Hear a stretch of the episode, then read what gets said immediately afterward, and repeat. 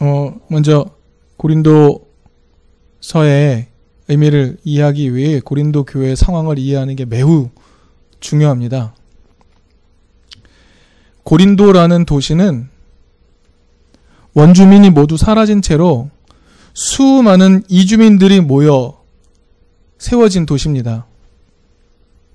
로마가 자기에게 대항하는 고린도라는 도시를 다 파괴해버린 다음에 한동안 방치해 두었다가 다시 그 곳을 개발시키는, 경제 개발시키는 곳이었습니다. 고린도는 이 물류의 요충지입니다. 그래서 매우 중요한 도시입니다. 그래서 손을 대서 경제만 발전시키면 엄청난 부가 축적될 수 있는 도시였습니다. 여러분, 예전에도 말씀드렸는데요. 여러분, 세계에 3대 운하가 있습니다. 운하가 뭔지 아시죠? 육지, 바다와 바다 사이에는 육지를 가로질러 가는 거죠. 어디에 있죠? 하나는 여러분 옛날 세계사 시간 생각 안 나십니까? 아, 아메리카 대륙에 있는 파나마 운하 있고요. 아프리카 대륙과 이스라엘을 연결하는 이집트에 있는 수에즈 운하가 있습니다. 예. 그리고 또 하나가 있네요. 어딜까요? 고린도 운하입니다. 예. 세계 3대 운하예요. 운하는 육지 사이의 길을 이렇게 바닷길을 내서 가는 거죠. 멀리 돌아가니까 거길 가로질러 가는 겁니다. 그러니까 고린도라는 곳은 경제적으로 발전할 수 있는 가능성이 매우 많은 곳이에요. 그래서 수많은 이주민들이 모여서 폭발적인 경제 성장을 이루었던 곳이 바로 고린도라는 것입니다. 거기는요, 수많은 이주민들이 모였기 때문에 아주 용광로와 같은 곳이었어요. 돈을 벌기 위해서 제국 곳곳에서 사람들이 거기 다 모여 있는 거죠. 그래서 치열하고 경쟁적으로 살았습니다. 그래서 경제 부흥을 이루어냈어요. 굉장히 부유한 도시가 되었습니다. 그런데 여기에 변수가 생겨 버립니다. 경제가 잘 돌아가고 있어요. 호황이에요. 그런데 이 호황을 뒷받침하고 있던 게 누구였냐 하면 한 축은 바로 노예였습니다. 노예. 그런데 갑자기 노예 공급이 끊겨버린 거죠. 왜 그랬느냐? 아우구스투스 황제가 팍스 로마나 선언을 해버린 겁니다. 이게 무슨 얘기냐면요. 이제 로마 제국이 힘으로 온 세계를 다 정복했고 드디어 전쟁이 끝났다라고 선언을 한 거예요. 그래서 이 제국에 평화가 왔다라고 이야기한 겁니다. 내 힘으로 평화를 만들어냈다라는 게 팍스 로만한 거죠. 이 선언을 한 거예요. 즉 이제 전쟁은 없다입니다. 그런데 전쟁이 주는 효과가 뭐가 있었죠? 노예 공급인 거예요. 노예가 더 이상 공급되지 않는 겁니다. 경제는 부흥되고 하는데 노예가 없어요. 살 노예가. 노예의 가격이 점점점 상승하죠. 경쟁하다 보니 경쟁력이 떨어지는 사람들도 있었겠네요. 그 사람들은 더 이상 노예를 쓸 수도 없고 노예를 살 수도 없고 해서 오히려 노예를 풀어줘 버립니다. 그러니 고린도라는 곳에 노예로 들어왔다가 자유인이 된 사람들이 생겨나게 된 거예요. 그런데요, 이 사람들은 진짜 자유인이 된 걸까요? 수많은 민족들끼리 모였었기 때문에 같은 민족들끼리는 그나마 돌봐주었습니다. 하지만 풀려나버린 아니 다른 말로 하면 버려진 노예들은요 누구 하나 보호해주지 않았습니다. 그런 사람들이 고린도에 굉장히 많았습니다. 그런 사람들이 고린도 안에서 버려진 채로 유기된 채로 겨우 살아가야 했어요. 그 사람들이 사는 방법은 뭔가요? 그런 상황에 사, 있는 사람들이 살 수 있는 방법은 뭐죠? 조금이라도 잘난 사람에게 빌, 빌부터 살아야 하는 거죠. 조금이라도 유력한 사람에게 빌부터 살아야 하는 겁니다. 이런 생각이 고린도의 예, 전반에 걸쳐 있는 생각이에요. 여러분, 고린도의 모습이 오늘 우리의 모습을 그대로 빼다 박은 것처럼 보입니다. 그런데요, 그런 시기에 고린도에서 매우 유력한 집단이 하나 있었습니다. 누구였냐면 유대인 디아스포라 흩어진 사람들, 유대인들이 세운 교회였습니다. 기독교 교회가 있어요. 유대인들 중에 예수를 믿기 시작한 사람들이 교회를 이룬 거예요. 교회를 세웠습니다. 여러분 유대인들에 대한 평가 여러분 잘 아시죠? 옛날이나 지금이나 크게 변하지 않았습니다. 민족성 끈끈했죠. 그리고 수완도 좋았어요. 고린도에서 자리를 잡아가고 있었단 말입니다. 그런데다가 이 사람들이 기독교인이래요. 예수를 예수를 조금씩 조금씩 묵상하는 사람들이래요. 그래서 예수의 자비를 실천하는 사람들이라고 소문이 조금씩 난 겁니다. 그러니 자비가 필요하고 겨우겨우 살아가야만 하는 가난하고 연약한 사람들이 교회로 모여들고 유대인에게로 모여드는 것은 어찌 보면 당연한 일이었겠죠. 그러니까 삶의 자리를 잃어버린 사람들이 교회에 찾아와서 도움을 요청하는 것 어찌 보면 당연한 것이었겠죠. 그런 사람들이 교회로 들어오는 겁니다. 그런데요, 고린도 교회가 세워졌지만 고린도가 고린도 교회가 고린도라는 도시의 특성에서 완전히 벗어날 수는 없었습니다. 그래서 여러분 고린도 교회 할 때 떠오르는 단어들이 어떤 건가요? 분열이죠, 분열. 다툼. 나는 바울파다. 나는 개바파다. 나는 아볼로파다. 나는 그리스도파다. 계속 갈라지는 분열입니다. 고린도 교회도 고린도스러웠어요. 그래서 사람들은 그 안에서 서로 경쟁하며 다투며 살았습니다. 누구에게 세례받은 게 더 중요한지 놓고 싸웠단 말이죠. 그러니 여러분 보십시오. 교회라고는 세워졌지만 말 그대로 거기는 하나 되기가 매우 힘든 상황이었어요. 그런 상황 속에서 교회로 들어왔는데 이 가난한 사람들, 포로에서 노예에서 풀려나서 자유인이 된 사람들은 눈치를 봐야 되는 거죠. 누구 편에 붙어야 하는지, 누구에게 다가가야 내가 좀 더 살아갈 수 있는지. 여러분, 배고픔의 문제를 해결하기 위해 그들이 눈치 빠르게 움직이는 걸 비난할 수는 없지 않겠습니까? 그 사람들은 교회 안에서 누구 편에 서야 되는지 계속 눈치를 보며 존재하고 있었던 거죠. 자, 그런 상황에 바울이 편지를 씁니다. 뭐라고 편지를 써야 될까요? 어떤 내용을 전해야 될까요? 바울은요, 바른 신앙의 길이 무엇인가 이야기하면서 몸으로 설명을 하죠. 여러분 기억하시겠지만 고린도전서 12장, 13장 우리가 나눴는데 고린도전서 12장에서 교회를 뭐라고 말하죠? 한 몸이다라고 말합니다.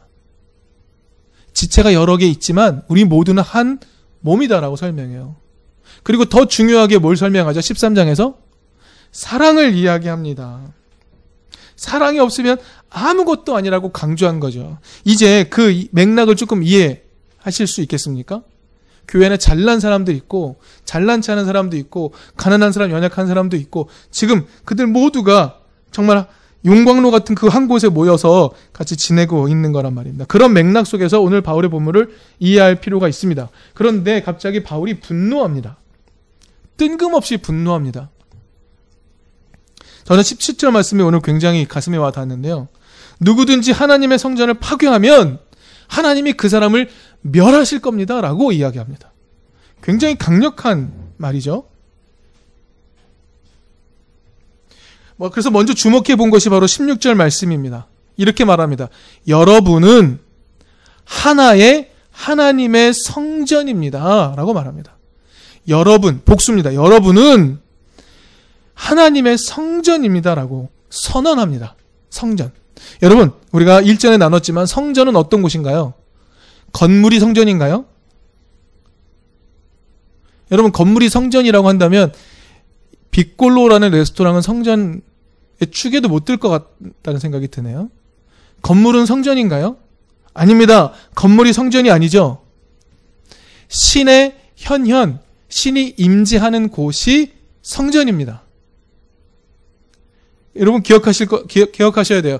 하나님의 성전이라고 부르려면 하나님의 임재가 거기 있어야 되는 겁니다. 근데 여러분 구약 성경에 계속 나오지만 야외 하나님은 예언자들 통해 뭐라고 말씀하셨죠?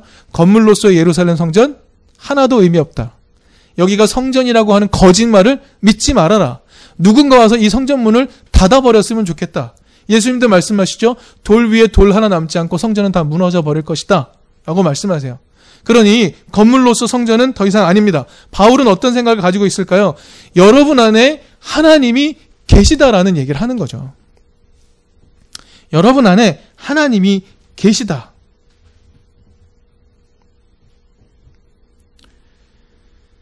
여러분 고린도 교회 구성원들 다시 한번 잘 생각해 보십시오.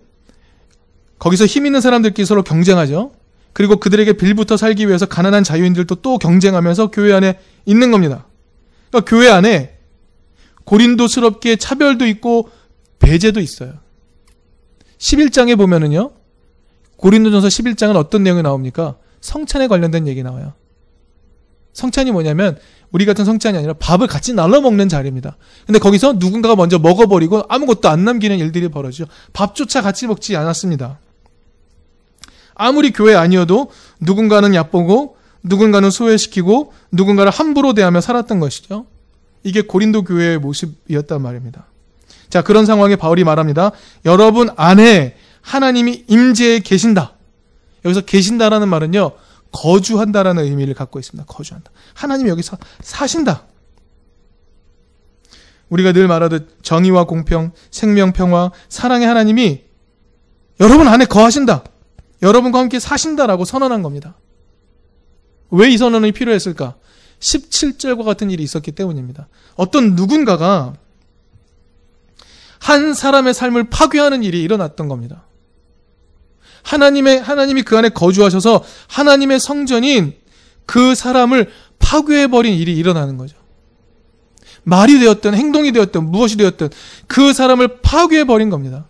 여러분 이번 주에도 여러 뉴스 중에 기독교를 정말 부끄럽게 만드는 성추행 기사들이 또 계속 사람들한테 되잖아요. 그 사람은 그, 그 여학생들, 미성년 마음에 있는 그 하나님의 성전을 완전하게 파괴해버린 거죠. 완전하게 파괴해버린 겁니다. 누군가가 하나님이 거주하는 한 사람의 삶을 파괴하는 일들이 교회 안에 일어난 거죠. 바울은 용납할 수 없었습니다. 가난하다는 이유로, 노예라는 이유로, 유대인이 아니라는 이유로, 여자라는 이유로 차별당하고 파괴당하는 것을 도저히 용납할 수 없는 거죠. 교회 안에서. 바울이 이렇게 말한 겁니다. 하나님께서 여러분들 안에 거주하고 계시니, 즉, 여러분들은 하나님이 거주하는 성전이니, 그 누구도 여러분의 삶을 파괴할 수 없습니다. 아무도 여러분들을 함부로 대할 수 없습니다. 만약 여러분들을 함부로 대하면 하나님이 그 사람을 파괴할 겁니다. 라고 얘기해요. 굉장히 강력한 이야기입니다. 여러분, 교회 안에, 우리 안에도 어찌 보면은 말로 행동으로 누군가의 삶을 파괴하는 일이 일어날 수도 있지 않을까요? 함부로 대하는 일이 있지 않을까요? 하나님은 우리를 위하여 예수를 보내셔서 우리의 삶을 너무나도 그 추악한 우리의 삶을 너무나도 품어주기 위해 함께하고 계시는 그 하나님, 그 하나님 그 하나님의 사랑을 닮아야 될 교회 안에서 오히려 사람을 함부로 대하는 일이 있진 않았는지 돌아보게 되었습니다. 예전에요 이 본문의 말씀은요 어떻게 사용됐냐면요 이렇게 사용됐습니다. 너의 몸은 하나님의 성전이니까 술 마시면 안 돼. 담배 피면 안 돼. 이런 거로 사용이 되었죠. 기독인들이 그런 걸 하면 안 돼. 네 몸을 망가뜨리는 행동하면 안 돼. 네 몸을 파괴하면 안 돼. 술 담배로. 그런 거로 네 몸을 파괴하면 안 돼. 왜 하나님의 성전이니까. 지극히 개인적인 적용을 했었죠. 그러나 이 말씀은 그런 적용과는 방향이 매우 다른 강력한 메시지라고 다시 한번 깨달을 수 있습니다. 하나님이 그 안에 거주하시기 때문에 그 사람은 성전 그 자체입니다. 성전이 그 사람의 삶을 누구도 함부로 파괴할 수 없다라는 게 바울의 선언인 거죠. 여러분 성경을 우리 한번 잘 헤아려 봅시다. 성경은요. 사람이 창조되는 과정을 소개하면서 시작이 됩니다. 창세기에 그렇게 시작이 되죠. 그래서 중요한 메시지는 무엇입니까? 인간이 하나님의 숨을 받음을 통해 생명이 시작되었다고 말합니다. 하나님의 숨, 하나님이 우리 안에 내재하심, 그 하나님의 숨결을 맞이하게 되는 것으로부터 우리의 생명이 시작되었다라고 말하는 것이 성경의 정신인 거죠. 성경은 이렇게 말합니다. 하나님의 숨결이 우리 안에 들어있다라고 전제하고 시작을 합니다. 우리 안에 하나님의 숨결이 있습니다. 그래서요, 우리 각 사람은 매우 가치 있다. 매우 존귀하다. 왜? 하나님이 그 안에 계시니까. 성경은 거기서부터 출발합니다. 성경은 사람에 대해 인지할 때, 설명할 때, 여러분 모두 안에 하나님이 계십니다. 라고 이야기하고 출발하죠. 성경은 그 누구도 무가치하다고 말하지 않습니다. 심지어 하나님은 악인이라 할지라도 그들이 죽는 것을 조금도 기뻐하지 않는다라고 말씀하시죠. 하나님 눈에는 모두가 매우 가치 있는 존재들입니다. 있는 모습 그대로. 그런데 감히 누가 그 사람들을 함부로 대할 수 있습니까? 감히 누가 그 사람들의 삶을 스스로 포기하도록 만들어버리는 이 나쁜 일을 할 수가 있겠습니까? 그래서는 안 되는 것이죠. 이 세상의 모든 구조들이 한 사람에게 대해 너는 가치 없어. 너는 무가치해. 존재 의미가 없어라고 누가 선언하고 단언할 수 있습니까? 가난하든 노예든 장애인이든 여성이든 누구나 다 하나님의 형상, 하나님의 성전 이지 않습니까? 그런데 교회에서조차 그런 일이 일어날 때가 있는 겁니다. 여러분, 하나님의 숨이 우리 생명의 근원입니다. 그래서 바라기는 여러분 안에 하나님이 거주하고 계신다는 사실을 늘 경험하기를 바랍니다. 내 안에 하나님이 계심을 늘 경험할 수 있기를 바랍니다. 여러분, 우리의 신앙의 여정은요, 매우 먼 길이라고 말할 수 있습니다. 단거리 경주가 아닙니다. 매 순간 단거리 프로젝트, 프로젝트가 계속 해결되고, 또 해결되고, 또 해결되고, 좋은 일들이 연달아 일어나는 것이 신앙의 길이 아닙니다. 신앙의 길은 세상 사람 사는 길과 거의 똑같습니다. 먼 길입니다. 그 먼 길을 어떻게 살아가는가가 신앙입니다. 여러분, 우리는요, 때때로 과한 사명감에 휩싸여서 너도 하나님께 헌신해야 돼. 너도 하나님의 뜻대로 살아가야 돼. 너도 교회 안에서 이런 일들을 이뤄, 이뤄나가며 살아야지. 라고 과하게 말할 때가 있습니다. 그래서 거기에 적합하지 못하면 교회에서 배제해버릴 때도 많이 있죠. 그래서는 안 됩니다. 자꾸 나 자신이 아닌 모습, 나는 하나님의 성전이고 나는 하나님의, 하나님의 모습을 담은 사람, 그 자체로 존귀한데, 자꾸 나 자신의 모습이 아닌, 다른 사람이 강요하는 모습으로 살아가려 해서도 안 되고, 그렇게 만들려고 해서도 안 됩니다. 그 누구도 그 한 사람의 모습을 지적하고, 파괴하고, 바꿀 권한이 없습니다. 저도 그렇습니다. 저도 그럴 권한이 없습니다. 여러분에게 이렇게 살아야 해요. 저렇게 살아야 해요. 라고 말할 권한이 없습니다. 우리 모두 지금 모습 그대로 존재할 수 있어야 합니다. 있는 모습 그대로 받아주신 하나님처럼 있는 모습 그대로 받아주는 것이 바로 교회인 것입니다. 그래서 우리 모두 지금 모습 그대로 존재하면서 우리 안에 계신 하나님의 신비를 나누었으면 좋겠습니다. 우리 모습 그대로 오는 건 너무 좋습니다. 우리 모습 그대로 여기에 존재하십시오. 오십시오. 누구도 여러분들을 함부로 대하거나 파괴할 권한이 없습니다. 여러분들 여기로 오십시오. 여기로 오셔서 여러분 안에 내재하시며 여러분에게 지금 사랑의 숨결을 불어넣고 계신 그 하나님을 경험하시기를 바랍니다. 우리가 서로 사랑을 나누며 그것을 경험할 수 있기를 바랍니다. 잊혀졌던 하나님의 숨결, 그것을 다시 찾아낼 수 있기를 바랍니다. 덩치만 커서 수많은 사람들이 그 안에 예배한다고 참여하는 그런 교회를 꿈꾸지 않습니다. 진짜 내밀한 관계 속에서 있는 모습 그대로 하나님의 존재임을 서로 인정해주고 아무도 함부로 대하지 않는 그런 공동체, 그런 모습으로 성장해 갈 수 있는 교회가 되기를 바라는 묵상을 가지고 여러분 앞에 말씀을 드렸습니다.